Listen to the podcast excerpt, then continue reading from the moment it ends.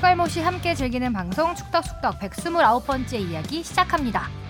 안녕하십니까. 아, 박수를 치면 안 되는 네, 거겠죠. 안 되죠. 네, 안 되죠. 아, 유상철 전 감독이 하늘의 별이 됐습니다. 참 쾌유를 비는 많은 응원이 있었는데 아, 참그 투혼의 사나이도 결국 병은 아, 극복을 하지 못했네요. 네. 아, 오늘은 유상철 전 감독 타계 소식을 중심으로 또 우리 후배들은 화끈한 승리를 음, 연이어서 네. 거뒀다는 이야기 나눠보도록 하겠습니다. 안녕하십니까 주영민입니다. 안녕하세요, 주시은입니다. 안녕하세요 박진영입니다. 안녕하세요. 하성룡입니다. 어 너무 갑작스러운 네, 네, 네. 소식이었어요. 워낙 와승용 기자가 그 빈소에 다녀왔는데 분위기 좀 전해주실래요? 그 빈소를 들어가자마자 영정 사진이 딱 보이는데요.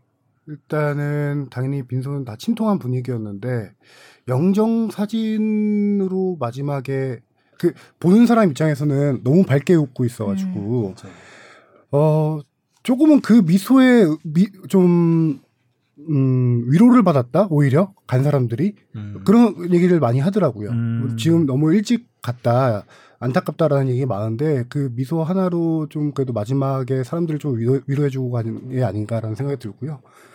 그 영정 사진이 왜 그 사진을 선택했을까 조금 알아봤더니 그 사진 찍은 시점이 지난해 여름쯤이에요. 한 1년 전쯤 되는데 그때가 항암 치료를 좀 마치고 몸이 많이 괜찮아졌을 때 음, 주변에 축구인들 중에서 가장 친한 사람들끼리서 이제 기념 사진 같은 걸 찍은 거예요. 음. 어디 스튜디오 같은 데 가서. 거기서 이제 유상철 감독이 그 당시에 이제 몸도 좀 괜찮아졌고 좀 좋을 때 찍었던 그 웃으면서 음. 찍었던 사진인데 아내분이 그 사진이 제일 좋다라고 그거를 골랐다고 하더라고요. 음, 그게 마지막 사진이 됐네요. 네. 그렇죠? 네. 음. 올 들어서 이제 갑자기 좀 안 좋아졌다 이런 얘기들이 좀 있었는데 네. 그리고 어, 지난해에는 뭐 K리그 사령탑 복귀까지 추진할 정도로 네. 컨디션이 음. 괜찮아졌다, 몸 상태가 괜찮아졌다라고 했었는데, 어, 제가 듣기로는 올해 초에, 예, 이제 좀 두통이 심해서 이제 좀 몸이 안 좋아졌었는데, 알고 보니까 이제 췌장암 쪽에는 암이 많이 발견, 이제 거의 발견되지 않았다. 항암 치료를 통해서 췌장 쪽에는. 그렇죠. 음. 괜찮아졌는데 이제 뇌 쪽으로 전이가 돼서 그게 이제 1월 달부터 좀 안 좋아졌다가 다시 봄쯤에는 좀 몸이 또 괜찮아져서 어 조금 활발하게 활동을 잠깐 하셨다가 최근 들어서 급격하게 병세가 좀 악화돼서 이렇게 음. 운명을 달리하게 됐습니다. 그 빈소에 찾아뵀던 그 축구인 분들의 얘기를 들어봐도 뭐 저희도 그렇지만 갑작스럽다는 얘기를 음. 제일 많이 음. 한것 같아요. 그만큼 방송 활동도 꽤 하시고 이렇게 유튜브 활동도 하시면서 어 진짜 금방이라도 돌아올 것 같았기 때문에 이번 소식이 더 안타깝게 느껴지는 것 같습니다.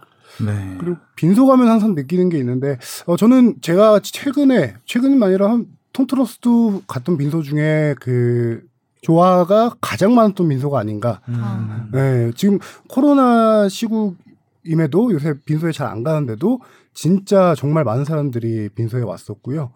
어, 조화가 거기 놀 데가 없어가지고 진짜 이렇게 뭐라 그러죠 미로처럼 음, 음. 그 음. 조화로 미로를 만들 정도로 이렇게 조화가 제가 보기에 한 100개, 100개가 충분히 넘게 왔었고 음. 정말 뭐 그 사강 신화의 주역들 뿐만 아니라 뭐 정재계 인사들까지 해서 다 같이 빈소를 찾아왔던 그런 기억이 나고 어 유상철 감독이 현역 시절에 정말 괜찮은 사람이었구나라는 걸 이제 빈소 가서 다시 한번 또 느끼게 된 계기가 됐죠.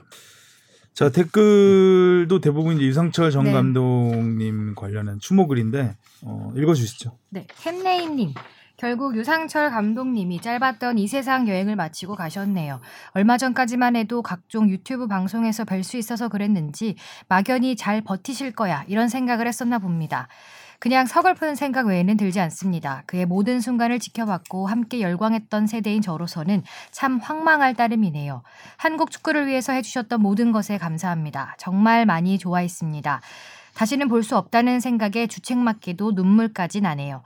언젠가 축덕수덕에서 유상철 감독님 특집을 한번 해주셨으면 좋겠습니다. 삼각고인의 명복을 빕니다. 랜선 관전님도요. 2019년 여름에 주바페님께서 울산 종합운동장에 오셨을 때 직관 가서 당시 울산 대 인천 경기 끝나고 유상철 감독님 봤을 때만 해도 건강해 보이셔서 이후에 투병 소식에 그 전에 직관 가서 본 모습이 머리에 맴돌아 믿을 수 없을 정도였어요. K리그로 한정 울산 선수로 원클럽맨 멀티플레이어 하면 가장 먼저 떠오르는 국가대표 선수 그리고 극적인 잔류를 보여주신 인천 감독으로 많은 국민들에게 기억 될 겁니다. 축덕숙덕에서 한번 특집 해 주셨으면 좋겠습니다. 삼가 고인의 명복을 빕니다. 네, 다비드리님도 유비가 이렇게 떠나다니 힘든 여정이었던 걸 알지만 4강 여정을 이겨낸 것처럼 이겨내길 바랐었는데 허망하기도 하지만 인천의 위기가 왔을 때 감독직을 하시겠다는 것처럼 감독님의 의지가 분명했다는 건 모든 사람이 알고 있을 겁니다.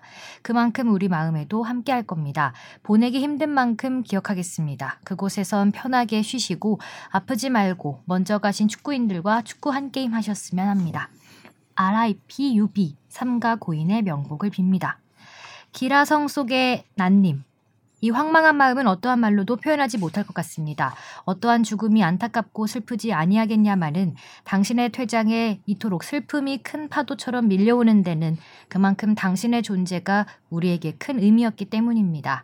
그 누구보다 헌신적인 자세로 하나하나 기적을 일궈내신 당신의 모습이 눈앞에 선합니다. 잠 못 이루는 이 새벽에 당신을 추억합니다. 삼가 고인의 명복을 빕니다. 축돌이님, 대한민국 국가대표팀이 오랜만에 골을 많이 넣었네요. 그런데 댓글 쓰는 시점에서 방금 전 인천 유나이티드 유상철 감독님이 별이 되셨다는 기사를 읽었습니다. 이제 별이 되신 유상철 감독님의 선수 시절에 관해서 라떼를 요청하고 싶습니다. 라고 보내주셨습니다. 유상철 전 감독님에 대한 이야기는 다 라떼죠. 뭐 따로 네, 그렇죠. 이야기를 나누면 뭐 따로 준비할 거는 없는 것 같고 이야기를 나누면서 그냥 네. 풀어 나가면 될 것 같습니다.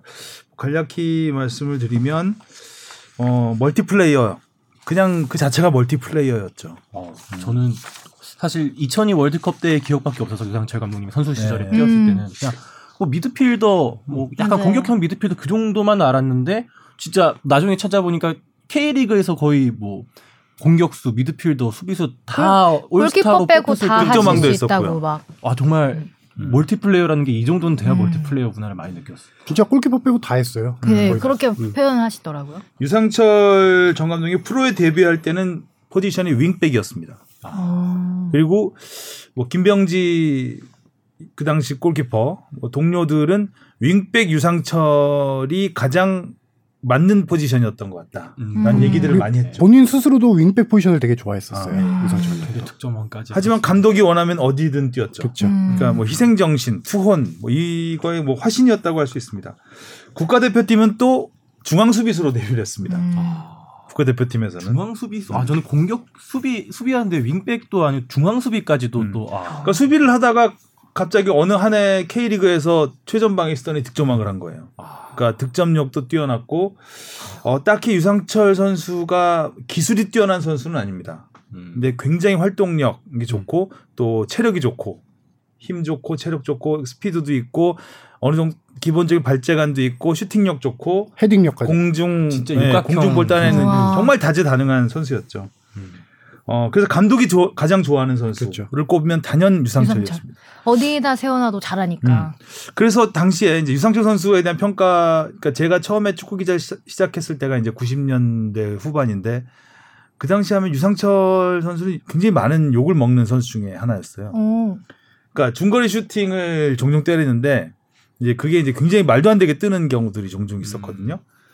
어 그래서 뭐 홈런왕이라는 약간 아. 별명도 있었고 그럴 정도로 아, 저 선수를 왜 쓰는 거야라는 얘기들도 많이 질타도 많이 받고 했는데 감독들은 누가 감독이 돼도 유상철 선수는 항상 주전입니다. 어디에서 음. 어디에 쓰든.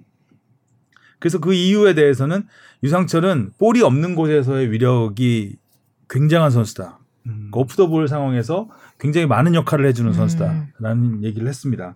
어 그래서 이제 그 그런 우리가 보는 거는 슈팅을 주로 보잖아요. 그렇죠. 일반적으로 볼 때는 그렇죠. 그렇기 때문에 그러니까 중앙에서 몸싸움 이겨내고 거기서 이제 찬스를 만들어내고. 만들어서 쏜 다음부터 보기 때문에 그게 골이 되지 않았을 때는 비난을 받을 음. 수도 있죠. 그런 부분에 있어서 좀 비난도 좀 받았던 선수인데 어 결정적인 순간에 특히 한국 축구가 되게 흔들렸던 순간에 항상 유상철 선수가 있었죠.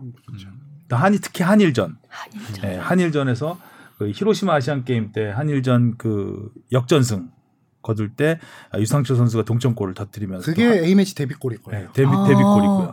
데뷔골을 한일전에서 네. 그리고 어 98년 프랑스 월드컵 그 마지막 벨기에전에서 그때 이제 윙백으로 뛰었습니다. 음. 아, 그때 오른쪽 그러니까 그 당시 하주 하석주 하석 하석주의 크로스였죠. 하석주의 프리킥 크로스. 프리킥이었나요? 예, 프리킥. 그거를. 달려들면서 이제 오른쪽에 슬라이딩, 슬라이딩. 슈팅으로 네. 마무리했던 장면. 그리고 2002년 월드컵에서 드디어 중거리슛 제대로 한번 때렸죠.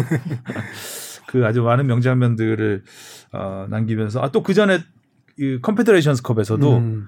그 당시 우리나라가 프랑스한테 5대 0으로 지고 뭐 체코한테 5대 0으로 지고 그래서 네. 히딩크 감독 5대 0 감독이라고 하면서 막 잘라야 된다 막 이런 얘기도 있던 시, 1년 전 시절이었는데 그때 유상철 선수가 코뼈 멕시코전에서 아. 코뼈 부러지고 헤딩골 그것도 아주 명장면이에요. 코뼈가 부러졌는데 헤딩하면 머리 엄청. 아플 네. 그러니까 골 장면만 봐도 이 다재다능하다는 게 느껴지는 게 뭐 헤딩도 있고 중거리 중거리도 있고 뭐 달려가서 발리로 때리는 것도 있고 그러다 보니까 음. 그 골만 봐도 어떤 선수였던지 가늠을 할 수 있었던 것 같아요. 그 유상철 감독의 이 별세 소식에 사람들이 더 슬퍼하는 이유 중에 하나가 이 투혼의 상징이었기 때문에 워낙 투지 있는 플레이를 했기 때문에 더 방금 말한 그 코뼈 골절되고도 했던 그 경기에 코너킥을 아마 박지성 선수가 올렸었을 거예요. 음. 네, 헤딩 했었고 저는 기억나는 것 중에 하나가 어 2004년인가 그 정도 될 건데 독일 월드컵 예선이었을 거예요. 음. 그 당시에 화제가 됐던 게 유상철 선수가 대표팀 소집되고 나서였나? 하여튼 명단 발표되고 나서 무릎 인대 부상으로 한 3개월 전치 3개월 부상을 당하는데 유상철 선수가 대체발 때까지 합니다. 감독이 당시 코엘류 감독이었는데 음. 대체발 때까지 해요. 조병국 선수를 대체발 때 하는데 유상철 감독이 나 후반전이라도 조금이라도 뛰게 해달라고 팀에서 안 나갑니다. 음. 그래서 코칭 스태프가 회의를 해서 유상철 감독을 팀에 남겨요. 그때 코엘류 감독이 엄청 이 선수의 투지에 감동을 받았다고 해요. 음. 그런 식으로 감독들인 이 선수 멀티플레이어뿐만 아니라 이 선수의 인성 어떤 의지, 투지 이런 것들을 더 좋아 많이 했던 거죠. 물론 당시에는 제 생각에는 그때 부상으로 경기는 못 뛰었던 걸로 기억을 하는데 그래서인지 이번에 제가 빈소 갔을 때도 코엘류 감독이 한 좋아를 어, 보냈더라고요. 음. 포르투갈 축구협회 부회장 이름으로 해서 보냈더라고요. 당- 유상철 전 감독이 A 매치가 124경기를 네. 뛰었는데 골은 18골이에요. 음. 많진 않아요, 골이. 근데 그 골 하나하나가 굉장히 좀 어, 기억에 남고. 굉장히 많은 그러니까 기억에 남는 골 중에 굉장히 많은 부분을 차지한 음. 유상철 감독이. 의미도 되게 있고요. 예. 그리고 K리그 우승 두 번, J리그 우승 두 번. 어. 또 일본 그 요코하마 마리노스 가시와 레이솔에서 뛰었는데 특히 그 요코하마에서 두 번 우승을 했거든요. 요코하마 요코하마에서 두 번 우승했을 거예요. 네네. 요코하마 팬들한테는 굉장히 그 강렬한 음, 음. 스타 플레이어.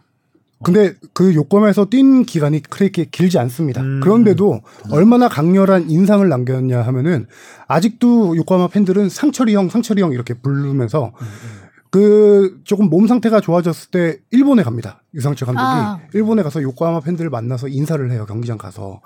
그리고 거기서 다음에 꼭 다시 와서 다시 만나자라고 약속을 했는데 그 약속을 끝내 지키지 못했죠. 그래서 요코하마가 이번에 별세 소식이 들린 다음에 그때 그 약속을 다시 지키지 못해 안타깝습니다라고 구단 공식적으로 트윗 SNS에 이렇게 음. 좀 추모 메시지를 전하기도 했죠. 2002년 월드컵 그 월드컵 이 끝나면 월드컵 베스트 11을 뽑거든요. 네. 거기에 이제 홍명보 감독과 유상철 감독이 그렇죠. 딱 두 명 한국에서. 음. 역대 월드컵에서 한국 선수가 한 명 들기도 했는데 두두 명씩이나 기억나는 건 이강인 선수 U20 든 거 정도밖에 기억이 안 나요. 음. 그리고 이제 그 멀티플레이어를 가장 상징적으로 보여주는 딱 한 경기가 있습니다. 유상철 선수의 선수 시절 그 멀티플레이어 능력을 볼 수 있는 딱 한 경기가 바로 2002년 월드컵 16강전 이탈리아전입니다. 아 이탈리아죠. 이때 그 출전할 때는 미드필더로 출전을 했습니다. 근데 우리가 1대 0으로 지고 있었잖아요. 그렇죠. 그러니까 히딩크 감독이 공격수를 대거 투입합니다. 수비수를 다 빼고. 음, 음, 맞아요, 맞아요. 그래서 공격수 다섯 명을 놓잖아요 앞에. 그때 유상철 선수의 포지션이 계속 변합니다. 그래가지고 김태형 선수가 빠졌을 때는 김태형 선수 자리 네. 쓰리백에 들어갑니다. 쓰리백의 측면에 들어가는 거죠. 그래서 수비수로 변신을 하고 미드필드에서 그 다음에 홍명보까지 뺍니다. 나중에 홍명보 잘했을 때는 중앙 수비. 꽃백의 중앙 수비수로 들어갑니다. 아, 그러니까 이런 경기에서. 어, 이런 선수가 있을까? 이런 전술 운영도 정말 유상철이 있기 때문에 가능한, 가능한 거죠. 가능한 거죠. 그런 특히 또 컵 대회 단기적인 대회에서는 그런 에너지 힘이 음. 정말 크게 발휘하는 것 같아요. 그러니까 네. 히딩크 감독하고 정말 궁합이 잘 맞았다고 할 수 있죠. 히딩크 네. 감독도 오- 사실 멀티플레이어라는 용어가 히딩크 감독 때문에 알려졌거든요. 우리나라에서 아, 멀티플레이어가 필요하다라는 얘기를 했을 때 그때 대부분의 이제 그 국내 기존 축구인들은 아 무슨 멀티플레이어야 그 빨리 베스트 11이나 빨리 정해 계속 테스트를 하죠.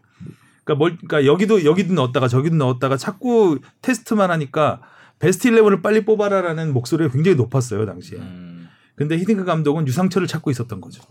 유상철을 어떻게 써야 되는지를 찾고 있었던 것 같아요. 그거를 가장 잘 보여준 경기가 이 16강 이탈리아전이었죠. 결국은 승리를 했고 우리는 마지막에 안정환 선수의 골든골만 기억할지도 모르지만 그 뒤에는 유상철 선수가 있었다는 거. 음. 여기저기서 어, 제 역할을 해준 유상철 선수의 공이 굉장히 컸다는 거 알 수 있습니다. 2002 월드컵 얘기 나와서 한 말씀이지만 말이지만 제가 이제 생애 첫 축구 경기를 본 기억이 나는 게 이제 폴란드 전이거든요. 뭐 월드컵도 마찬가지 축구 경기 자체가 아예 그랬는데 저는 이제 골 들어가 나서 들어가고 나서도 그렇고 그 경기가 끝나고 나서 좀 놀랐던 게 한국이 월드컵 나가서 첫 승을 거뒀다는 거예요. 저는 이제 뭐 그 전에 기억이 아- 아예 없으니까 근데 이제 근데 유상철 선수의 골을 보고 아 이게 한국이 그래도 축구에서 좀 할 수 있는 나라구나 좀 강한 나라가 되겠구나 그런 뭔가 희망을 알려준 뭔가 한국 축구의 희망을 알려준 첫 골로 저는 기억하고 있어서 이번 또 어, 타구 소식이 더 안타깝습니다. 네. 한국 축구의 희망을 알려준 첫 골은 사실은 좀 더 거슬러 올라가면 음, 음. 전 하석주 선수의 프리킥 그 골 났을 음. 때그 감동이 아니 우리나라가 뭐 월드컵에서 터뜨린 첫, 첫 선제골이었거든요. 음. 멕시코전이었나요? 멕시코전. 멕시코전. 어. 그 블랑코한테 농락당했던. 그렇죠. 음. 그리고 어, 퇴장당했던. 어, 한, 한국 축구가 월드컵에서 선제골을 넣어. 음. 그건 거- 엄청난 세계 충격이었죠. 무대에 좀 할수 있겠구나. 그때 이제 퇴장당한 게 좀 안타깝긴 했지만 네. 어쨌든 그래서 굉장히 98년 프랑스 월드컵 희망적으로 시작을 했어요. 음, 음. 그래서 이제 퇴장당해서 3대 1로 지긴 했지만 그래도 어 뭔가 할 수 있다라는 생각이 있었는데 이제 두 번째 네덜란드전에서 5대 0으로 패하면서 오대 영. 아, 어, 거의 뭐 나락으로 떨어졌죠. 그, 리고 이제 그 상황에서 어, 유상철 선수가 그 골을 넣은 거고 그 벨기에전 골은 한참 동안 그 다음 월드컵 때까지 그게 이제 애국가에 나왔어요. 그 장면이. 아, 그만큼 네. 대표적이고 네, 음. 대표적인 음. 한국 축구를 상징하는 골이었죠. 음. 한국 축구가 살아있다. 한국 축구의 투지를 보여주는 아, 그가 그 골과 이임생 선수 당시 머리 네, 붕대 그렇죠. 감던 아. 감으면서 머리 붕대 막 풀려고 하는 그 장면이 애국가에서 그 두 장면이 나왔었죠. 풀려고 하는 장면이 슬로우 모션으로 나오죠. 네, 오. 애국가에. 그게 이제 한국 축구의 투지를 보여주는 장면이었고요. 어, 그리고 이제 감독으로 데뷔해서는 사실 어, 승승장구하지 못했죠. 네, 뭐 음. 고등학교에도 있었고 대학교도 있었고 프로팀에서도 뭐 성적 부진으로 좀 중도에 그만두기도 했지만 인천이라는 구단에 길게 있지는 않았어요. 근데 그렇죠. 당시에 네. 남겼던 임팩트가 워낙 이제. 그 다시 현역 시절에 보였던 그 투혼, 투지를 감독으로서 다시 보였다는 거에 대해서 사람들이 좀 많이 이제 가슴을 울리게 하는 건데 제가 그 현장에도 있었어요. 저기 어 최장암 진단 받았다는 소식을 알리고 마지막 경기에서 강등 여부가 결정될 때 그때 이제 경남전이었을 텐데 제가 그때 현장 취재 갔었거든요. 그때 끝나고 나서 이제 확성기라고 하죠. 음. 확성기를 들고 팬들 앞에 서서 할 때 그때 진짜 유상철 감독도 훌- 울고, 울고. 팬들도 울고 그날은 다 네. 분위기가 다른데 확성기를 들고 그때 또 하나의 약속을 했던 거죠. 다시. 일단 잔류시키겠다는 약속은 하나 지켰고 내년에 다시 다시 보자. 오겠다. 계속 응원해달라. 내년에 다시 보자. 근데 끝내 그 약속은 조금 힘들게 됐죠. 아, 참, 저 축구, 한국 축구 하면은 한 시대에서 하를 대표했던 음. 네. 선수였고, 아, 약간 뭐 되게 즐거운 추억들이 많았던 분이었는데, 저- 좀 영향력이 확실히 있다고 느낀 게 축구 팬분들이 아니더라도 light한 팬들도 이 소식을 진짜 계속 안타까워하고 네. 기사를 계속 읽게 되더라고요. 그 슬픔 때문에. 그리고 또 반대로 진짜 찐 축덕이신 분들도 뭐 예를 들어 울산의 팬으로서 울, 이 울산 one club의 레전드, 뭐 요코하마 팬들, 또 인천 내에 계신 음. 분들, 또 국가대표 팬들 분들도 그렇고 각- 각자의 뭔가 다 소중한 추억들이 그 감독님과 공유한 것들이 있기 때문에 에, 슬프게 느껴지는 것 같습니다. 아 그리고 제가 빈소에 있을 때 좀 놀랐던 것 중에 하나가 국정원장이 왔어요. 아, 박지원 박지원 박지원 국정원장. 국정원장이 갑자기 취재하고 있는데 그걸 갑자기 세상에 기사에 썼어요. 제가 지웠지만 그 짧은 문장이 하나 하나 온 사람 다 연이 있으셨던 분인 거예요? 아 그래서 어떤 감동적이었나 봐요. 국정원장님 아니, 오신 게. 그 뒤스토리가 조금 다이피디 너무 좋아. 뒤스토리가 저 이제 어왜왜 왜 국- 국정원장이 국정원장이 왔을까라는 생각이 예, 뒤스토리를 조금 취재해봤더니 나중에 이제 2002년 들은 월드컵? 얘기인데 2002년 2002년 한일 월드컵 때 당시에 박지원 국정원장이 문체부 장관이었을 아, 거예요. 그래. 그래서 당시에 월드컵 전에 주장이었던 홍명보 감독하고 유상철 감독하고 박지원 군면제. 장관을 따로 뒤에서 따로 만나서 음. 이번에 우리 성적 잘 내면 우리 그때는 홍 감독과 유상철 감독은 군 이미 군필이었습니다. 음. 아. 우리 후배들 좀. 병역 특례 혜택 좀 이렇게 그렇게 따로 가서 좀 찾아가서 부탁을 했대요. 그래서 그때 인연으로 알게 됐다고 그 하죠. 따로 부탁한 걸 김대중 대통령 왔을 때 대놓고 이야기하던데.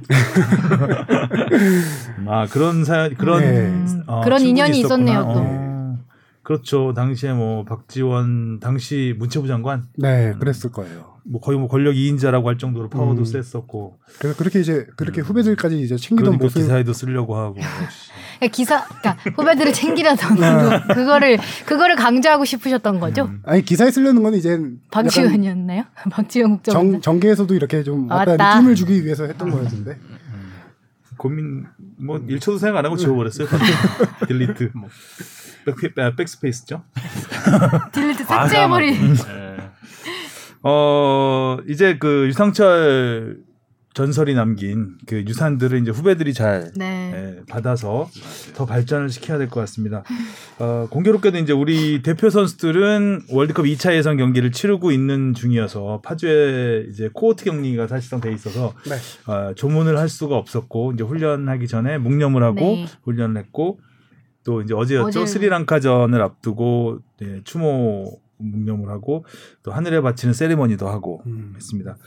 지금 대표팀 선수 중에서 그래도 가장 인연 있는 게 올대, 올림픽 대표까지 포함해서 이강인 선수 네, 그렇죠, 그렇죠. 이강인 선수. 첫 번째 스승. 네, 첫 번째 스승이라고 해서 자기 SNS에 올리기도 했는데 그 당시 알아보니까 이강인 선수가 코호트 격리 때문에 빈소를 못 왔잖아요. 근데 그 전날에 할머니가 돌아가셨어요. 맞아요. 예. 그래서 할머니가 돌아가셨는데 거기는 울산이에요. 코호트 격리 중에도 가족상을 갈 수 있어요. 음. 그래서 이강인 선수가 오전에 울산에 잠깐 갔다가 짧게 있다가 오후에 다시 돌아왔고 그게 마음 아픈 상황에서 그 다음날 다시 또- 감독님의 소식을. 별세 소식까지 듣게 된 거죠. 음. 근데 그건 가족상이 아니기 때문에 갈 수 없는 상황 그렇게 음. 됐었죠.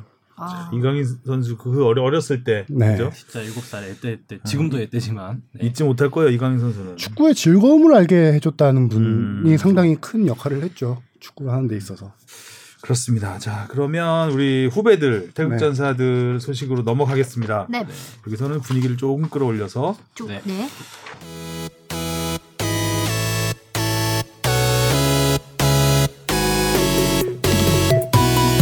여러분은 지금 축덕 속덕을 듣고 계십니다. 잊지 말고 하트 꾹. 어, 간만에 화끈한 벤투어 봤습니다. 싹 바뀌었죠 어, 진짜. 우리 뽕 PD가 제목 두 경기 경기 합쳐 10점 만점에 10점 대승 거둔 벤투어 딱또 10점 넣으니까 근데 왜 또 물음표를 붙였나요? 10점 만점에 10점이 아닌가요? 아 10점 만점 10점이죠. 네, 느낌- 10점 만점에다가 물- 물음표를 붙여야 되는 거 아닌가요? 아 근데 이제 뭐 바로 해놓고. 5대 0 두 번에 이겼다고 이제 이걸 합쳐서 10점이라고 하는 게 좀 어거진가 싶어갖고 아는구나. 알면서. 네, 아. 좀 억지로 한번 넣어봤습니다. 네. 수고하셨고요. 예. 자, 일단 투르크메니스탄전에서는 베스트 11, 그러니까 최정예가 네. 다 나왔습니다. 완전체. 아, 손흥민 선수가 뭐 건- 거의 경기를 중, 아, 네. 조율하면서 지배를 했고 뭐 동료들을 최대한 활용하고 또 동료들도 너무 잘해줬고 네. 아우 지단 보는 줄 알았어요. 진짜 어, 밑에까지 정말 많이 내려갖고. 게임 메이커, 네. 음. 어, 최고의 게임 메이커였던 것 같습니다. 저는 이 경기를 그렇게 얘기하고 싶어요. 벤투호 출범 후 가장 이- 재미있었던 경기. 아, 아 맞아요. 잘했던 맞아요. 경기라기보다 가장 재밌었던 경기라고 좀 맞아요. 하고 싶어요. 음. 요거 못 약간 봤지만. 얹혀갖고 어. 여자친구랑 이 경기를 같이 봤는데 여자친구가 그, 그 얘기를 하는 거야. 야, 서울 직관 갈 때는 그렇게 재미없더니 이 경기 아. 보니까 재미있어서 뭐야, 눈을 못 보고 계속 보게 된다, 이렇게. 여자친구가 거의 뭐 축제할 네, 되겠네요. 진짜, 진짜. 음. 그러니까 우리가 슈팅 수를 28개 기록했어요. 근데 상대 밀집 수비하는 팀들하고 막 무차별 중거리 슈팅을 난사하던 경기도 그게 한 아니죠. 슈팅 수가 이 정도 나올 수는 있어요. 근데 이건 28개 중에 18개가 유효 슈팅이에요. 그 여- 슈팅들도 사실 진짜 이 경기 MVP는 투르크메니스탄 골키퍼예요. 골키퍼. 강제로 야신을 만들었죠. 예. 다섯 골 이상은 막아준 것 같아요. 음, 네. 진짜 10대 0이라도 이상하지 않았을 경기. 진짜 짜임새 있고 재밌게 음. 박진감 넘쳤던 경기였던 것 같아요. 음, 특히 그 손흥민 선수의 그 마지막 골 아, 네. 두 명을 찹찹. 이렇게 두 명. 뒤로 지키네요. 그런 거는 참 어떻게 그런 상황을 만들려도 쉽지 않을 텐데 본능적인 거죠, 그거는. 그렇죠. 그죠? 센스. 다 너무 호흡이 좋았어. 그것도 그렇지만 황희조 선수의 마무리도 아, 뒷발로 네. 킥. 저는 사실 그 장면이 조금 잘 제일 처음엔 안 보였고 아, 설마 뒷발인가 했더니 음, 그거를 뒷발로. 진짜 음. 아, 저 음. 사실 다들 그 유럽을 들었다 놨다 너무 한 좋아. 그게 정말 느린 화면으로 봐도 네. 정확히 잘 안 보일 정도로 정말 찰나의 순간이었거든요. 그 순간에 정확히 그 뒤꿈치를 갖다 댔다는 거는 야, 골 감각이 이거는 대단 대단한 수준이다. 그거 제대로 보고 갖다 댄 걸까요? 감각이죠. 음. 그야 그걸 발이 보고 갖다 발이 대려고 감- 하면 이미 공은 늦- 지나갔겠지. 지나갈 그렇죠. 거 예. 아니에요, 그죠? 느- 그냥 감으로 하는 거죠. 아, 다만 이제 손흥민 선수가 골을 하나 정도 넣을 수 있었는데 그걸 막대요. 음, 막 음. 그러니까 이렇게 얘기하고 싶어요. 손흥민 선수가 지금 벤투 출범 후 20경기에서 세 음. 골밖에 못 어, 넣었어요. 마, 골은 또 생각보다 예. 많이 못 근데 넣었어요. 반대로 도움은 12개, 13개, 열 개가 넘어. 열몇 개예요. 어, 도움이. 아. 진짜 많이 했다. 그러니까 우리가 토트넘의 손흥민과 벤투의 손흥민이 많이 다르다고 하잖아요. 음. 근데 어 벤투에서 그 전 까지는 어느 정도 그래도 케인의 역할이라는 얘기가 많이 나왔었는데 최근에 좀 생각이 달라진 게 데브라이너의 역할이죠 지금 거의. 에릭센. 에릭- 에릭센 느낌. 음. 그러니까 어 손흥민 선수가 당연히 도움 역할을 자처하면서 동료들의 골을 좀 많이 도와주고 싶다라는 얘기를 밝혔지만 그 토트넘에서 어느 정도 골도 넣어주면서 하잖아요. 음. 근데 네. 여기 이 제프 팀에 와서는 완벽하게 그 역할만 에릭센의 역할을 하고 있는 거예요. 음, 맞아요. 그래서 토트넘 2위가 도움 2위가 아마 홍철 선수일 거예요. 음. 절반도 안 돼요. 홍- 손흥민 선수의 절반 정도 되려나? 음. 네, 그 정도로 손흥민 선수가 도움을 주려고 하고 있는데 그래서 어 저는 이강인 선수가 어느 정도 조금 많이 조금 올라와서 뿌려준 역할을 해줄 때쯤이면 손흥민 선수의 역할이 다시 또 바뀌지 않을까라는 기대감도 음. 생기고 저는 뭐, 또 멀티플레이어의 뒤를 이을 것 같은데 손흥민 음. 선수. 저 토트넘의 풀백이잖아요. 또. 근데 이제 저는 그 2차 예선, 그러니까 아- 아시아 2차 예선 정도의 레벨에서는 손흥민 선수가 지금의 역할을 하는 게 더 좋다고 생각을 하는 게 이제 사실 뭐 토트넘에서 뛸 때는 이제 최전방에 많이 서면서 상대방의 뒷공간을 많이 노렸잖아요. 근데 이제 아무래도 지금 같은 경기 2차 예선에서는 상대방들이 내려서는 수비를 하기 때문에 이제 손흥민 선수가 그렇게 돌파할 수 있는 공간이 좀 많이 없어서 오히려 지금 같이 플레이메이커 역할을 하는 게 오히려 대표팀에는 더 좋겠다라는 생각도 들었습니다. 근데 손흥민 선수가 그렇게 주력할 수 있는 게 당연히 황의조 선수의 존재가 아, 있기 그렇죠. 때문에 그렇죠. 골을 넣어줄 맞춰주는 선수가 있으니까. 있으니까. 또 황희 저 손흥민 선수가 최전방으로 가게 되면 어, 줄 선수가 없잖아요. 네. 음, 아 화- 손흥민 선수한테 손흥민 선수한테 공을 그렇게 그 뭔가 골이 될 수 있는 기회를 만들어 줄 수 있는 아, 찬스가 줄어들겠죠 아무래도 음, 그런 부분도 있을 것 같고 황의조 선수는 13골째 벤투호에서 아, 최다 최다 골입니다. 2위가 김신욱 6골. 이번에 음. 또 스리랑카전에서 넣어서 그렇죠. 음.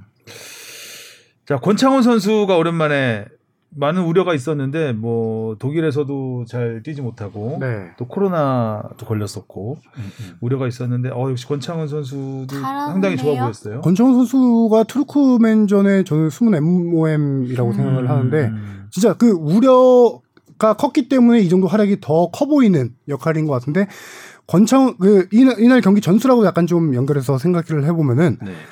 어 김민재 선수가 후방에서 혼자 지킨 상태에서 김영권 선수가 미드필드 라인까지 거의 올라가서 플레이를 합니다. 그래서 정우영 선수와 둘이서 거의 더블 볼란치 역할을 했고 그 이제 거기서 후방에서 정우영 선수나 김영건 선수가 뿌려준 패스들이 좋아요. 음. 근데 그 중간에 그 뿌려준 패스가 아니, 아니라 뿐만 아니라 중간에서 우리나라가 이 경기 되게 다이내믹했다. 네. 경기 템포가 상당히 빨랐다고 느끼는 역할을 권창훈 선수가 해줬기 때문이에요. 음. 권창훈, 이재성, 남태희 선수가 2선에서 정말 그 주- 미드필드까지 내려와서 공을 받아주고 공을 몰고 올라가고 2대1 패스 잘라주고 그 벤투호가 그동안 템포가 느리다 답답하다라고 했던 이유 중에 하나는 후방에서도 공을 돌리다가 이제 공을 앞으로 길게 찔러주거나 공을 빼앗기거나 이 결국에- 답답한 흐름이었던 건데 네. 그거를 이 선에서 권창훈 선수와 이제 그 세 명의 선수들이 왔다 갔다 역할을 해주면서 그 전개 속도를 빨리 음, 해준 거. 그게 이번 경기에서 다이나믹하게 해준 가장 결정적인 원인 중에 하나였고요. 그 이선 공격수들이 전방부터 압박을 가해줍니다. 음. 그래서 투르크 선수들이 거의 공 잡으면 당황할 정도로 강한 압박을 해서 거기서 공을 빼앗아서 바로 역습으로 이어가는 과정. 음. 그게 권창훈 선수가 이번에 상당히 많은 역할을 음, 했던 거고. 맞아요. 공차단이 아주 네. 원활했고 음흠. 또 투르크메니스탄이 생각보다 밀집 수비를 하지 않았어요. 별로. 네. 음. 역습 나름대로 골을 넣으려고 역습을 하다 보니까 어, 더욱더 우리한테는 기회가 기회가, 더 많이. 났죠. 그래서 슈팅이 굉장히 많이 나왔었고 아무래도 골키퍼 믿고 나간 것 같아요. 투르크메니스탄 입장에서. 우리 키퍼 믿으니까. 음. 그렇게 열심히 한 골키퍼. 근데 이번 경기가 확실하게 다이내, 다이나믹하고 전방에서 많이 움직여졌다는 게 전 경기 다이나믹인가요? 네믹인가요? 자꾸 두 분이 다이내믹입니다. 헷갈려서. 아 다이내믹인가요? 네믹이에요. 네. 다이나믹했던 게 나믹 아닙니다. 네믹? 아니 전방에 아니, 공격하는 포메이션이 자꾸 뭔지 모르겠다. 이게 뭐 433인지 4141인지 뭐 이게 그냥 그 계속 알아서 유기적으로 움직여 주니까 어, 와 이렇게 진짜 재밌던 경기가 있었나 싶을 정도로 어, 벤투 감독이 가장 좋아하는 이선 조합이 남태희 이재성 그 권창훈 선수예요. 왜냐하면 음. 벤투 감독은 기술 있는 선수들을 좋아하거든요. 음. 그래서 짧게 짧게 앞에서 2대 1로 잘라주는 패스 같은 걸 되게 좋아하는데 그 경기가 이게 딱 나왔던 거예요. 많이 나왔죠. 이 경기에서 엄청 많이 정말 나왔죠. 짧은 패스가 네. 어제 밀집 수비를 수비를 벗겨낸다고 하잖아요. 그 음, 수비벽을 벗겨낸다고 하는데 어, 정말 그 자- 짧은 패스로 타닥타닥 나가는 게 어, 맞아. 어, 벤투가 왜 이렇게 달라졌지? 그러니까 선수가 달라진 거야. 벤투가 달라진 거야. 마음가짐이 달라지고 어, 뭐야 더 무서운 건 이재성 선수가 이날 컨디션이 안, 안 좋았어요. 좋았다고. 5월달에 그 아홉 경기 했대요. 승, 격 아, 플레이오프까지 해서 맞아요. 많이 5월달에 뛰었지. 거의 3일에 한 경기씩 9경기를 뛰고 와서 4kg 빠졌대요. 체력적으로 머리도 길러서 몸도 네. 무겁고 머리 기는데 몸이 무겁고 나 엄청 이번에. 프로필 사진 진짜 웃기던데. 돌아가잖아요. 머리 무- 머리. 그래서 그 상황에서도 지금 이 정도 경기가 나온 거예요. 음. 저는 오히려 이재성 선수 보고 이제 경기만 봤을 때 이제 뒤에 많이 뛰었다는 소식을 못 들었을 때는 어, 진짜 많이 뛴다. 이렇게 그 전방 압박을 특히 제일 많이 해주는 선수로 전 기억했거든요. 머리가 더 많이 길어서 뛰는 선수인데 덜 뛰었던 거죠. 음, 아, 그런데도 그렇게 많이 뛰는 그럼에도. 불구하고 그 정도였으면 네. 또 주변에서 뭐 권창훈, 남태 이런 선수들이 많이 뛰어주니까 그렇죠. 네. 이재성 선수의 로드가 조금 줄어들었을 수도 있을 것 같아요. 음. 어, 또 김민재 선수 이야기 안 할 수 없잖아요. 진짜 톡보죠. 그냥 네. 벽, 벽. 살이 좀 아, 빠진 김민벽. 것 같던데. 통곡의 벽. 그래도 드, 뭐라고 해야 되지? 피지컬? 피지컬가 좀 많이 살이 빠진 느낌인데도 불구하고 그 벽 같은 느낌은 여전하더라고요. 그냥 벽에도 걸어 다녀. 네, 살 빠진 건. 본인이 인정했어요. 아, 토트넘 이적 관련해서 너무 힘들었다. 그래서 음. 살이 빠졌다라고 얘기를 음. 인정을 했고 어, 약간 좀 슬림해진 느낌이어가지고. 음, 음. 슬림 민재. 진짜 그 올림픽 대표팀 선수들이 인터뷰를 그 투르크전 끝나고 올림픽 대표팀 수비수 정태욱과 이상민 선수가 인터뷰하는데 이 선수들이 이런 얘기 하기 쉽지 않은데 혼자 다 했다라는 얘기를 하더라고요. 김민재 선수가. 음. 근데 혼자 다 할 수밖에 없는 게 김영건 선수가 올라가 올라가 있었어요. 근데 그게 김민재 김민재 선수가 있으니까. 있긴 해. 그러니까 근데 요 경기에서도 진짜 뭐 할 건 다 보여줬어요. 뭐 태클이면 태클에 뭐 헤딩에 뭐 스피드에 진짜 아 얼른 좀 유럽 갔으면 좋겠어요. 이 정도 폼이 아깝더라고요. 이 선수가 유럽에서 통할 수 있다라고 보는 것 이유 중에 하나가 그 스피드예요. 음, 네. 빨라. 네. 이 정도 최고의 스피드가 되는 수비수가 전 세계에 진짜 많지 않거든요. 음. 거기다가 뭐 제공권 아, 그다음에 네. 너무 웃긴 게 선수들이 다 이렇게 튕겨서 나간다고 해야 되나? 아니 그게 너무 진짜 근데 튕겨서 나가는데 김민재 선수는 아무런 타격이 없는 그 느낌이 너무 웃기더라고요. 오락 보는 것 같은 느낌. 몸빵의 능력치 다 너무 멋있어.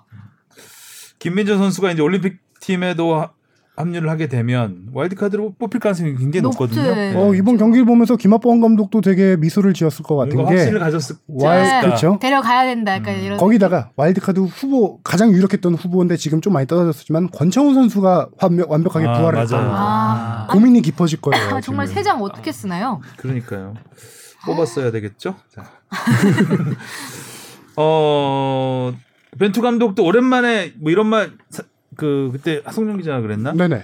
벤투 감독이 스스로 만족한다는 얘기를 잘 안 하는데 음. 이 경기 끝나고 네. 만족한다는 얘기를 했다고 저한테 그래서 어. 그것도 그냥 만족이 아니라 정말 만족스러운 네. 경기였다. 드디어 하고 싶은 축구가 그런 막- 말을 했다? 그래서 아니 당연한 거 아니냐고 지금까지 만족스러운 경기를 못했으니까 자기가 만족한다는 말을 안 했겠지라고 얘기를 했었는데 그렇게 보면 맞는 말이죠, 그게. 어 진짜 벤- 누가 봐도 어 감독이 이 정도의 경기를 지휘했다고 하면 스스로도 정말 칭찬해주고 싶을 것 아, 같아요. 나 오늘 이게- 잘했. 어 아, 잘했죠. 집에 쓰담. 계속 하이라이트 보고 있을 것 같아요. 아, 누워서 아, 야, 나 이거, 오늘 야 이거 골- 내가 내가 다 전술 전술 11다 네. 뽑고 한 네. 경기야. 이거 전술 내가 다 짰는데. 네. 아, 이거 패스 이렇게 하라고 내가 움직임 다 가르쳐 줬는데. 네. 그내 시키는 대로 저거 손흥민 제끼는 거 봐. 그리고 인상적이었던 게 투르크전 때 가- 벤투 감독의 리액션이 꽤 많이 잡혔는데 벤투 감독이 리액션이 그동안 기억에는 안 좋은 리액션만 많았어요. 선수들이 맞아. 골 놓치면 막 한 바퀴 인상. 돌고 화내고 막 인상 쓰고 트리플 악셀 있었죠. 이번에는 정말 그 어퍼컷까지 나오고 정말 벤투 감독의 리액션도 그래서 만족감이 나오지 않았을까. 설레서 못 주무신 거 아니에요? 아, 오이 오이 믿고 있었다고 벤투 감독님. 아. 홍철 선수를 또 베스트 11에 기용했는데 어떻게 보셨어요? 아 벤투 감독이 홍철 선수 되게 좋아해요. 좋아하잖아요. 네. 네. 그 아까도 제가 말했지만 홍철 선수가 지금 벤투 어시스트 아마 2위일 거예요. 개수는 정확히 음. 제가 지금 기억이 안 나는데 홍철 선수가 어 당연히 이제 아시아권에서는 그 상대들이 수비적으로 나오기 때문에 공격적인 본능을 좀 많이 드러내는데 이 선수가 이제 한 단계 넘어서 완벽하게 주전을 차지하기 위해서는 좀 강팀들하고 대결해서 이 선수 홍철 선수의 문제가 강팀들과 대결해서 가끔 뚫린 경우가 너무 많아요. 음. 어. 그리고 오버래핑 나갈 때도 약간 크로스 정확도 떨어지거나 드리블이 좀 막히는 경우. 음. 이 경기만 봤을 투르크전만 봤을 때는 홍철 선수도 저기 탑3 안에 드는 활약한 선수 중에 한 명인데 어, 벤투 감독이 계속 왼쪽 풀백은 가장 큰 고민 중에 하나잖아요. 음, 앞으로 또 최종 예선 가서도 당연히 기용을 많이 할 텐데 저는 아직은 홍철 선수의 기량은 당연히 높게 보고 있지만 아직은 우리 어, 그쪽에 좀더 확실히 강팀과 했을 때 네. 고민이 많은 것 같은 게 뭐 스리랑카전까지 이어서 보면은 지금 양쪽 풀백을 다 실험했단 음, 말이죠. 오른쪽 왼쪽에는 홍철, 그렇고. 이기재, 강상우 강상우. 선수까지 했고 오른쪽에는 김문환, 이용, 김태환 김태환 선수까지. 아 진짜 근데 제가 봤을 때는 그 중에 막 아, 딱 이 선수다라고 느껴지는 건 아직 잘 모르겠죠. 네. 뭔가 양쪽 확 풀백도 온- 약간 좀 뭐라고 이게 맞아요. 오른쪽 김문환 것 선수가 저는 제가 봤을 때는 제일 잘했던 것 같긴 하고. 방금 말했다시피 네. 벤투 감독이 투르크전에서 양쪽 풀백을 다 교체했어요. 그 한 경기에 풀백을 다 교체하는 경우 거의 흔치 않거든요. 네. 그게 고민인 거죠 가장 자, 현재 음. 벤투 감독의. 자 스리랑카전으로 넘어가 볼까요? 스리랑카전은 정말 베스트 11이 파격이었습니다. 네. 어, 이렇게 다? 바뀌었다. 이런 적이 없었는데 저 눈 씻고 벤투 감독님이 이거 맞지 않은 거 맞나 그러니까 싶을 베스트 정도로. 11 그러니까 나올, 나올 때 저희가 손흥민, 황희조는 무조건 나올 거다. 모두가 어? 다 그렇게 예상했죠. 어. 어 근데 남태희 선수 빼고 다 바뀌 다 바꿨던가요? 그죠? 그쵸. 남태희 선수 네, 빼고 열- 다 바꿨죠. 예. 11명 중에 10명을 바꾸고 남태희 선수도 전반만 뛰게 하고 교체하고. 음. 근데 방금 잠깐 얘기하신 거 얘기만 하고 나면은 손흥민, 황의조 선수가 무조건 뛸 거라고 우리 항상 예상했었잖아요. 음. 손흥민 선수가 벤투 감독 부임 후 명단에 든 이후로 경기 안뛴게 처음입니다. 아, 아 근데 추 그 선수 교체 명단에도 없지 않았나요? 아니요, 선수 교체 있었어요? 있었어요. 아. 벤치에서 계속 있었고 손흥민 선수가 대- 한일전 패배 충격이 컸구나.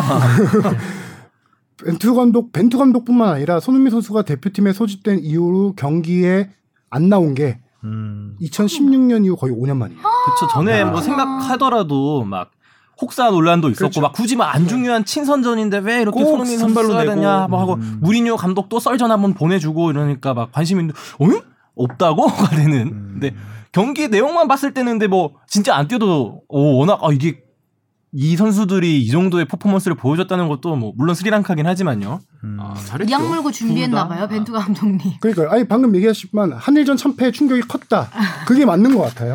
음. 네, 약간 뭔가 보여줘야 된다라는 걸 강하게 그러니까 뭔가 그 팬들이 갖고 있는 그 갈증 있잖아요. 아뭐 경기 내용 같은 거에서는 투르크메니스탄에서 딱 보여주고 그 다음에 아 그래도 벤투 감독님 실험은 좀 해봐야 되는 거 아닌가를 그냥 여기서 딱 아, 스리랑카전에서 보여줬죠. 그래서 한일전 이후로 기술위원회랑 많은 회의를 통해서 벤투 감독도 자신의 잘못을 인정했고 어느 정도 주변에 좀 이야기를 많이 듣겠다라고 밝힌 상황에서 벤투가 벤투호가 달라진 게 아니라 벤투가 달라졌어요라는 거를 세 가지 뽑으면은 어. 한 가지는 투르크전에서 마- 봤던 후방 빌드업보다는 앞선 그 하프라인 위쪽에서 이제 압박. 빌드업을 시작하는 음. 것과 전방 압박 그게 달라진 플레이 스타일 하나고요. 하나는 뭐 그 전으로 돌아가겠지만 새로운 선수들의 발탁.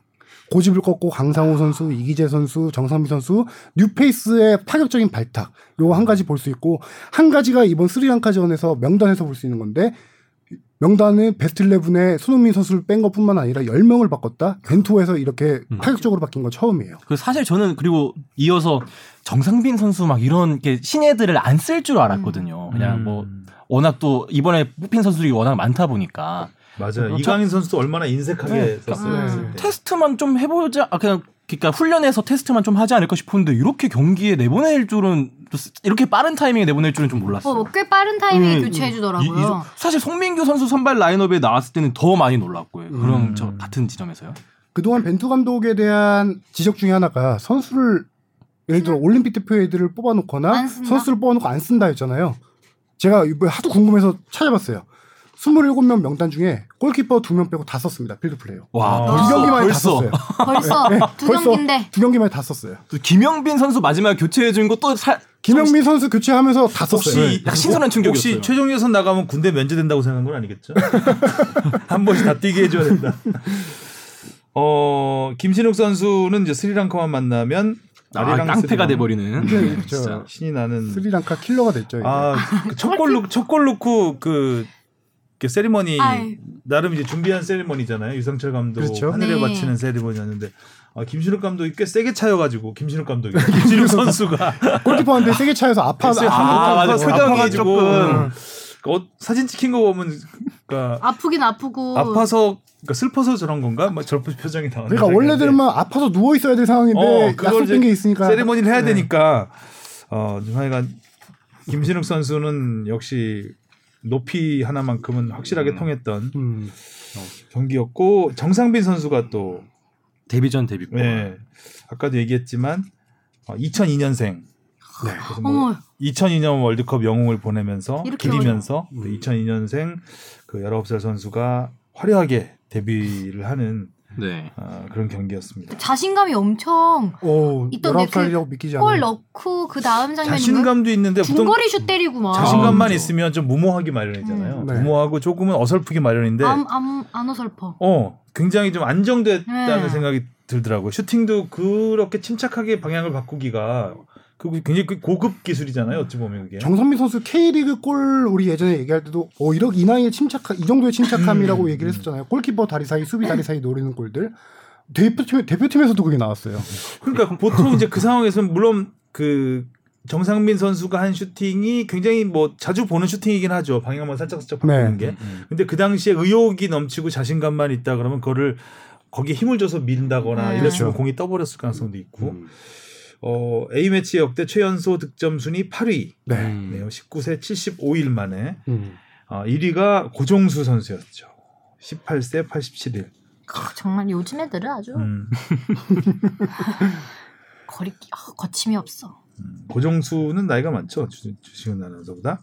그쵸? 아까 그랬지만 당시 고종수 아니, 아니, 선수. 그러니까 많지만 네. 저도 그때 고종수를 볼 때 요즘 애들은 참 아, 되긴 했다 이거죠. 저도 지금 저도 지금 10대 보면 그렇습니다. 어, 어. 아 요새 애들은 선수를 보면서 아, 요즘 애들을 만약에 그렇게 큰 대회 기회가 주어지면 막 잘하고 싶은 그 마음에 음. 더 뭔가 실수할 수도 있는데 요즘 친구들은 뭐 기회만 줬다 하면은 아, 옳다구나 하고 막다 음. 보여주는 것 같아요.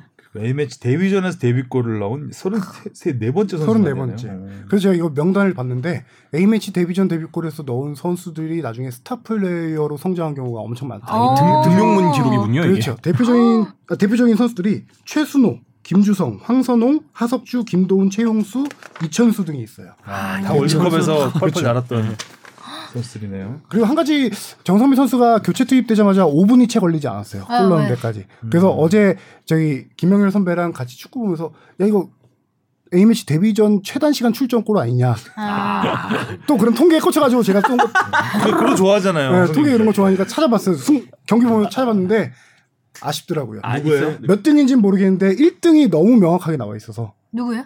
조원희 선수입니다. 아 조원희 선수가? 아, 네. 아드보카트 감독 시절. 그 당시에 조원희 선수가 쓰리 A? 매치 네, 3쿠션인데 아, 그골 A 매치 유일한 한 골이 있는데 아 그게, 그게- 들어오자마자 넣었었나? 그게 이란전이에요. 2005년인가 이란전인데 저는 그게 받고 초만 뮤탈리스크 골이라고. 몇초만 기록 공식 기록상 59초 만이에요. 아. 59초. 그래서 더 이상 아. 찾아보지 않았습니다. 아. 1등은 확실히 아닌 것 그게 이제. 아드보카트 감독 데뷔전이었을 거예요. 다 아드보카트 감독도 거의 평가전 아니었나요? 평가전이었어요. 네, 네, 그래서 서울에서 열린 평가전. 아드보카트의 황태자로 떠오르는 조원희 음, 음. 선수가 참고로 그- 조원희 선수도 그게 A 매치 데뷔골이요. 아 A 매치 데뷔전이었습니다. 데뷔전 데뷔골 데뷔전, 데뷔전 59초. 데뷔골이자 마지막 골이죠. 그렇죠. 아니, 그 데뷔전에서 마지막 골을 넣었는데 아, 조스카스 59초 만에 끝났네. 네. 수원에서는 그 멋진 자책골. 아까 그 A 매치 데뷔전 데뷔골 뒷문제 뒷장에 나왔는데 박주영, 윤빛가람, 지동원, 이근호도 있네요. 음, 어. 데뷔전 데뷔골. 다 나중에 한국 축구의 한국 축구를 짊어지는 선수들이네요. 정상미 선수. 뭐 기대해봐도 것 같고 저는 뭐 이번에 또 왼쪽에 송, 송민규 선수랑 이기재 선수가 저는 아니, 원래 같은 소속팀이었나 싶을 정도로 왼쪽을 완전 휘- 헤집어 넣었더라고요. 그래서 초반에 골들도 거의 뭐 왼쪽에서 났고 특히 그 이동경 선수 골 넣을 때도 송민규 선수가 너무 진짜 이쁘게 컷백을 놔줘갖고 아골 넣었는데 아 이게 K리그 선수들이 잘 뛰는 모습을 보니까 아 너무 흐뭇하고 좋더라고요. 뭔가 나만의 픽이 성공하는 듯한 느낌적인 느낌이랄까요. 그래놓고 박진영 PD는 투르크전 아 투르크전 선제골이었구나. 틀렸죠. 아, 뭐 남태인데 뭐 두 번째 골 넣었으니까요. 저 남태희 선수 잘했죠. 어, 김태희 말고 남태희라고. 뭐야? 뭐야? 아 이거 빼주세요. 아, 아니 아, 넣어주세요. 넣어주세요. 근데 저는 이 얘기를 해보고 싶어요. 두 경기 둘 다 5대0 대승인데 두 경기를 받아들이는 우리 팬들의 입장에서는 상당히 온도차가 커요. 네, 내용이 좀 달랐어요. 내용이. 그렇죠. 예, 좀 다르죠. 두 번째 경기는 슈팅 수가 지금 정확히 기억 안 나는데 열 몇 개, 열 아니, 네. 저도 스리랑카 보면서 약간 스리랑카인데 그죠. 그래도 한 8대 0을 해야 되는 거 아니야? 막 계속 이랬거든요. 아 눈이 다들 올라갔어. 그러니까 어제 5대 집에 가면서 0은 이제 보는데 아니 전반에 네 골을 넣었으면 음. 후반에도 후반에도 최소 네네 골은 골은 넣어야지 얘네 스리랑카 지쳐- 지쳤는데 저 퇴장도 한 명 당했잖아요. 막, 또. 아니 지쳤는데 저렇게 자꾸 들어 눕고 지난다는데 아, 근데 진짜 아니, 경기 체력이 진짜 너무 심각하다고 느껴질 정도로. 왜내골안 넣어? 계속 이랬거든요. 약간 아쉽긴 하더라고요. 아니, 저는 그 스리랑카하고 레바논전이 2대 1이었나요? 3대 2였나요? 3대 2였습니다. 3대 2였나요? 그래서 어 스리랑카 두 골이나 넣었어? 그 그때 다 뺐나? 그래서 스리랑카가 완전, 완전 물은 아니구나라는 네. 생각을 맞아요. 했었는데 어, 또 아니더라고요. 예. 그 골키퍼는 뛰지도 않는데 왜 자꾸 아, 쥐가 나요? 기자회견에서 그것도 화제였어요. 그 스리랑카 감독한테 계속 그 부분을 많이 물어봤어요. 골키퍼 부분. 가만히 있다 왜 그러냐 도대체. 네. 여섯 번 여섯 번 누웠다고 첫 경기 때 허리 6.7 부상을 당했대요. 아. 첫 경기 때 허리 부상을 당해서 조금만 충돌이 있어도 통증이 심해서 통증이 그렇게 했던 오는구나. 거고. 아니, 저는 너부터 골키퍼를 넣어야지 그러면. 그러니까. 그러니까 저도 그러니까. 경기 보면서 좀 의아했던 게 이미 떨어졌다고 확정이 됐다고, 됐다고 하는데 아니 이렇게 선수를 혹사시킬 필요가 있나? 음. 그래서 그. 골키퍼 이름이 수잔 골키퍼인데 감독이 극찬을 해요 그 선수에 대해서. 그래서 아시아 톱 급의 골키퍼다라고 어제 공- 톱. 그렇게 아 얘기했더라고요. 근데 너무 투르크메니스탄 미안하다. 아파서 그랬구나. 저는 음, 계속 아파서 그랬다고 하더라고요. 아니 필드 플레이어도 아닌데 왜 자꾸 쥐가 날까 이랬거든요.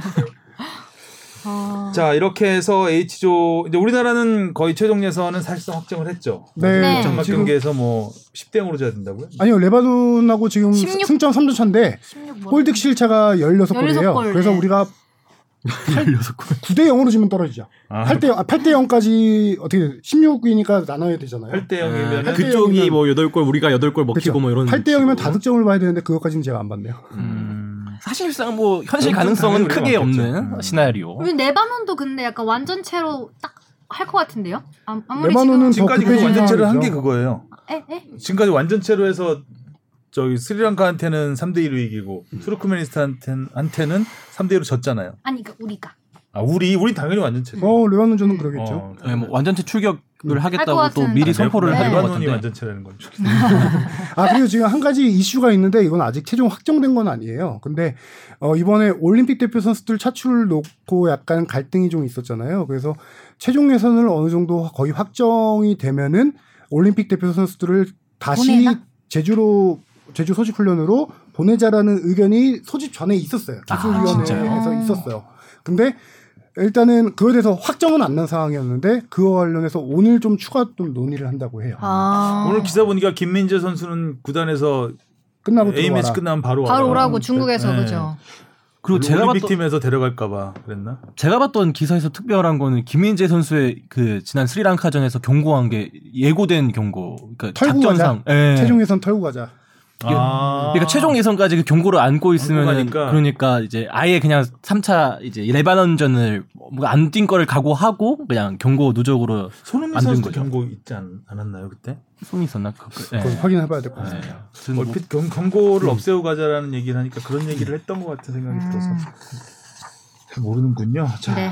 이렇게 되면은 어, 최종 예선은 아직 뭐 일정은 겨- 정해지진 않았죠. 네, 현재는 9월? 9월, A 매치 기간에 열릴 가능성이 높죠. 아, 바로 한 아, 근데 저는 이런 거 보면은 사실 좀 뭐라 해야 되지? 올림픽 대표팀에 선수를 보내는 게 아까운 것 같기도 해요. 그러니까 왜 그러냐면은 결과적으로 보면 뭐 뭐 9월 평가전도 앞두고 있고 아 9월 3차 예선도 앞두고 있고 또또 거기에 사실 지금 가나는 평가전이고 지금 월드컵 대표팀은 A매치 대표팀은 실전이잖아요. 어쨌든 2차 예선이니까.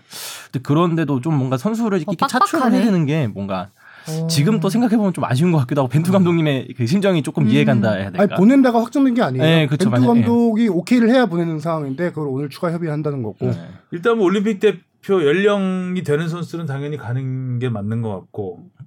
와일드 카드를 뽑기 위해서 데려가는 건 좀 무리가 아니요, 아니요. 와일드카드 선수는 아예 논, 논외. 아, 논외로 네, 올림픽 올림픽, 대표 3명 연령대 선수. 선수를 예, 연령대 선수가 제주로 가냐 마냐를 놓고 좀 논의를 하는 거죠. 음. 와일드카드는 막판에 공개야 surprise. 그렇죠. 진짜. 와일드카드는 현재는 첫 그렇게, 번째. 예, 짜잔. 그 상황이기 때문에 와일드카드 후보 선수들이 가는 건 아닙니다. 음, 근데 이것도 벤투 감독이 no를 하면은 당연히 없던 일이 되는 거고요. 음.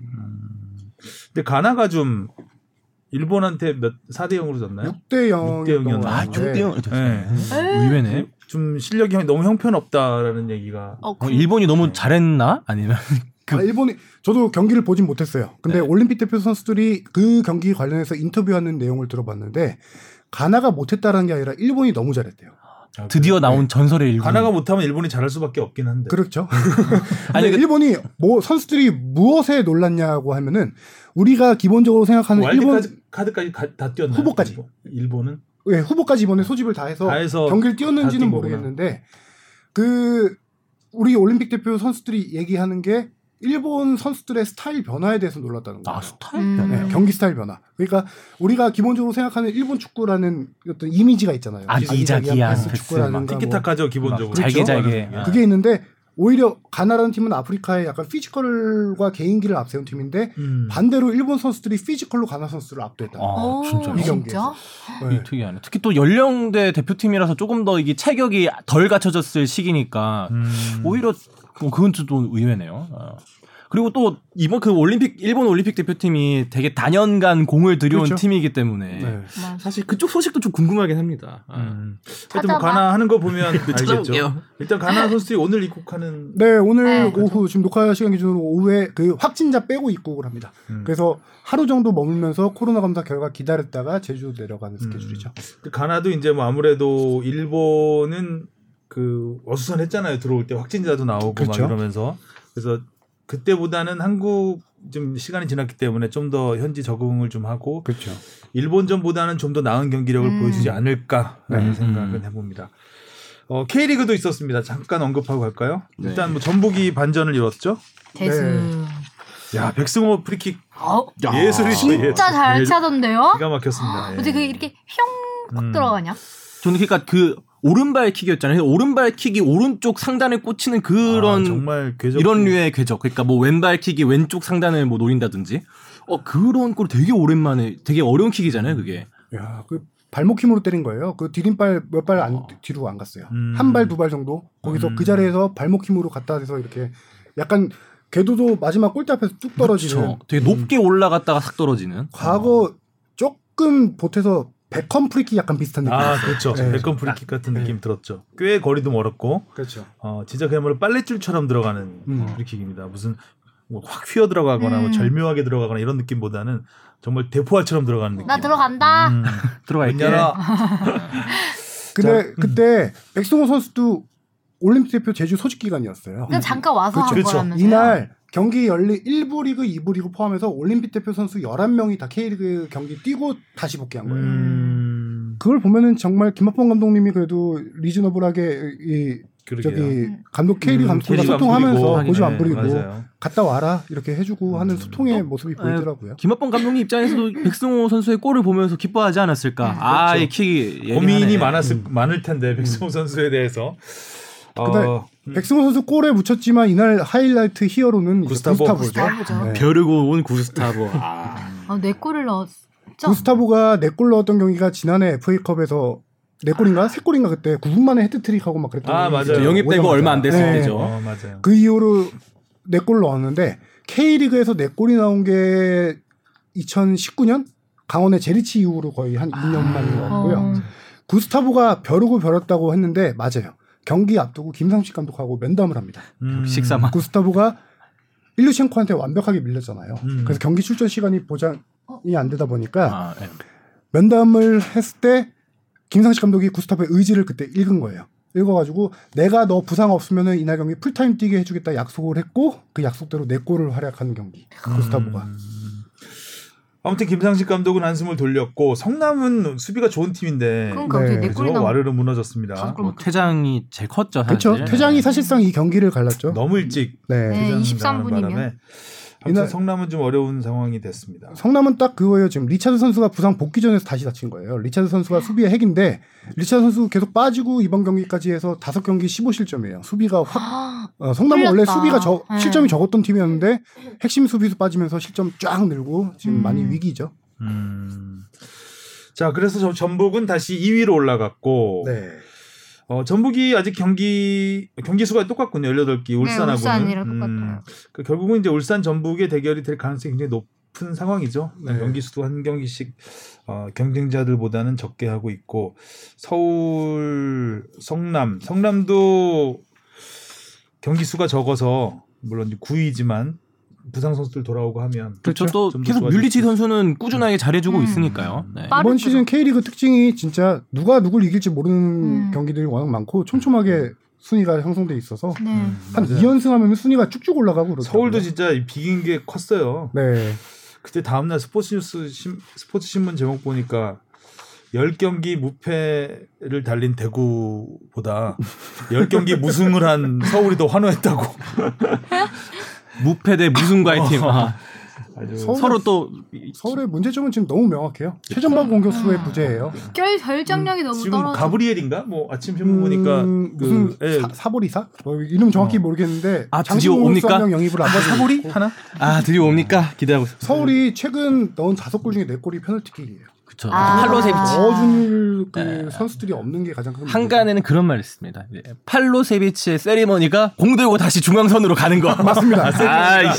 항상 빨리, 뒤집- 빨리 이겨야 되는데. 동점골이나 만회 골이기 때문에 이건 대구전도 그랬죠. 그쵸. 아, 참. 세레머니 즐길 시간이 없구나. 빨리 세리머니. 빨리. 복귀 세리머니. 예. 팔로 중앙선 세리머니. 자 오늘은 여기까지 이야기를 하겠습니다. 유성철 감독님 편하게 잠드시길 바라겠고요. 음. 또 주말에 올림픽 대표팀 가나와 평가전 있죠. 레바논과 레바논. 레바논과 또 네. 마지막 월드컵 2차 예선 어, 그냥 잔치 편하게. 자리가 아닐까 싶습니다. 뭐 네. 손흥민 선수 그 베스트 11 나와서 더 많은 골들 보여주셨으면 좋겠습니다. 자 수고하셨고요. 다음 주에 만나요. 안녕. 안녕. 고맙습니다.